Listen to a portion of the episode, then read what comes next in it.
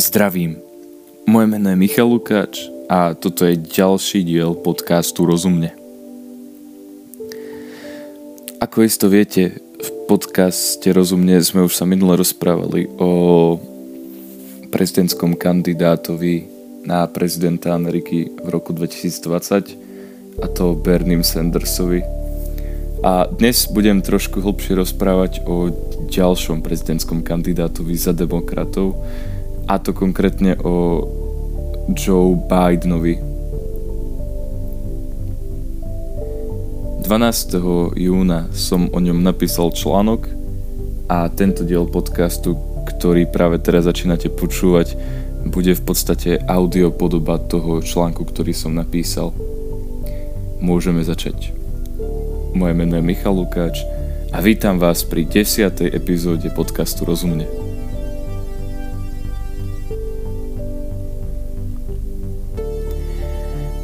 Pokiaľ ma zvolíte, spoločne vyliečíme rakovinu, vyhlásil Joe Biden.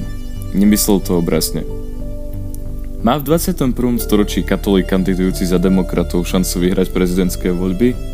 Joe Biden, ktorý postavil svoju kampaň na kresťanských hodnotách, si myslí, že áno. Je ale naozaj vhodným kandidátom pre kresťanov? Písal sa rok 2015. Viceprezidentom v Bielom dome, ktorému stále šefoval Obama, bol ešte Joe Biden. Jeho synom bol B.O. Biden, právnik a bývalý vojak. Už dva roky ho sužovala rakovina a v roku 2015 chorobe podľahol a umrel. Joea to zdrvilo a svoju úprimnú z rodine vyjadril aj vtedajší prezident Barack Obama slovami, citujem, Michel a ja sa skromne modlíme k pánovi, aby sa postaral o zosnulého a aj o jeho rodinu tu na zemi. Konec citátu. Joe Biden prehlásil, že posledným želaním jeho syna bolo to, aby kandidoval na prezidenta. A preto je pochopiteľné, že Joe Biden považuje boj za rakovine za jeden z najdôležitejších bodov svojej kampane. Tému rakoviny opätovne otvoril počas posledného politického mítingu v meste Otumva v Iowa, Sľubujem vám, že keď budem zvolený za prezidenta, budete vidieť dôležité zmeny, ktoré zmenia Ameriku. Vyliečíme rakovinu. Sebavedomo doslova dodal. Keď ešte bol viceprezidentom, podporoval projekty zamerané na výskum a liečbu rakoviny. Má ale muž s touto sympatickou myšlienkou vôbec nejakú šancu vyhrať voľby? Americký spisovateľ a profesor David Carlin sa o ňom celkom drsne vyjadril, citujem. Keď sa Joe Biden snaží využiť skutočnosť, že je katolík, bude zaujímavé sledovať, koľký katolícky biskupy odsúdia jeho falošné privlastňovanie si viery.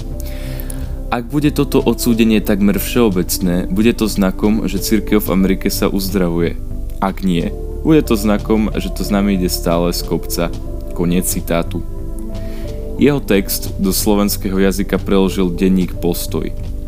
Karlin touto vetou chcel zrejme naznačiť, že sa mu zdá, že Biden používa svoju vieru iba ako istý argument, prečo by ho ľudia mali voliť.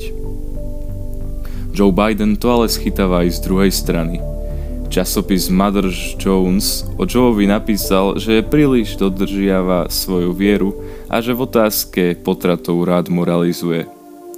O potratoch Biden ako si nemá ucelený názor. Na jednej strane v roku 1982 hlasoval za návrh zákona Orina Hatcha, ktorý by ochraňoval nenarodené deti, na druhej strane sa verejne vyjadril, že podporuje Roe vs. Wade.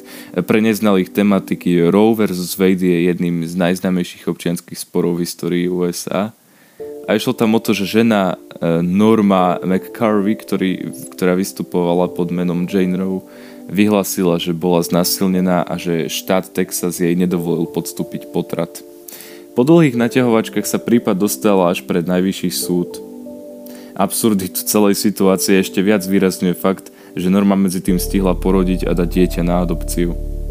Najvyšší súd potvrdil, že Texas konal nelegálne a týmto rozhodnutím značne zmenil pohľad mnohých obyvateľov Ameriky na potraty. Joe Biden vyhlásil, že súhlasí s normou. Joe Biden tiež niekoľkokrát hlasoval za zákony, ktoré sú v rozpere so základnou kresťanskou morálkou. Napríklad zahlasoval za vykonávanie potratov na vojenských základniach, podporil národný výskum umelého oplodňovania, odmietol zákon o povinnosti informovať rodičov toho, kto podstúpil potrat a taktiež hlasoval proti zákonu o nelegálnosti kloňovania ľudí. Keď sa pozrieme na všetky tieto činy, je na mieste len jedna otázka. Naozaj toto demokrati považujú za kandidáta, ktorý dokáže pritiahnuť hlasy kresťanov? Obávam sa, že frustrovaným kresťanským voličom neostane nič iné, ako znovu podporiť Donalda Trumpa. Demokrati ozajstnejšieho pro-life kandidáta pravdepodobne nenasadia. Posledný pro-life kandidát, ktorý sa dostal na hlasovací lístok, bol Sergeant Shiver e, v roku 1972. Neúspešne sa o to pokusil ešte Ruben SQ v roku 1984. Kresťania kandidujúci za demokratov už nie sú moderní a demokrati si to veľmi dobre uvedomujú. Všetci ostatní doteraz známi kandidáti verejne podporujú potraty. Republikán Donald Trump tiež nemá ohľadom potratov úplne čistý štít. Napriek tomu, že v súčasnosti je kategoricky proti potratom, s výnimkou znásilnení incestu a život ohrozujúcich prípadov, v roku 1999 v relácii Mid Price vyhlásil, že je pro-choice. Čo sa stalo? Samotný Trump to v roku 2011 vysvetlil tým, že jeho kamarát mal ťažkú skúsenosť, keď jeho žena chcela ísť na potrat. Presvedčil ju a Trump tvrdí, že to narodenie bola jedna z najlepších vecí, aké sa mu kedy stali. Obidve strany súboja majú v otázke potratov svoje muchy.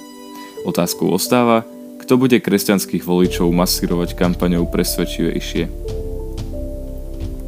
Toto bol článok, ktorý som napísal teraz som ho prerobil kvázi do podcastu a pokiaľ ste tu noví, pretože ste sa tu dostali napríklad cez môj Instagram účet alebo cez odkazy na Facebooku, tak vedzte, že obsahom môjho podcastu nie sú len audiopodobí článkov, ktoré som už napísal, ale niekedy je to aj exkluzívny obsah, ktorý som v žiadnej inej forme ešte nevydal. Taktiež nezabudnite sledovať podcast Rozumne na Instagrame, kde má používateľské meno podcast Rozumne. A pokiaľ toto sledujete na YouTube, tak nezabudnite odoberať tento kanál, aby vlastne ste sa vždycky dozvedeli o tom, kedy vyjde nový diel. Pokiaľ sledujete na Spotify, tak tiež sa to tam dá nejakým spôsobom zaznačiť, sledovať alebo niečo podobné. Moje meno je Michal Lukáč a lúčim sa s vami s podcastom Rozumne. Toto bola desiatá epizóda.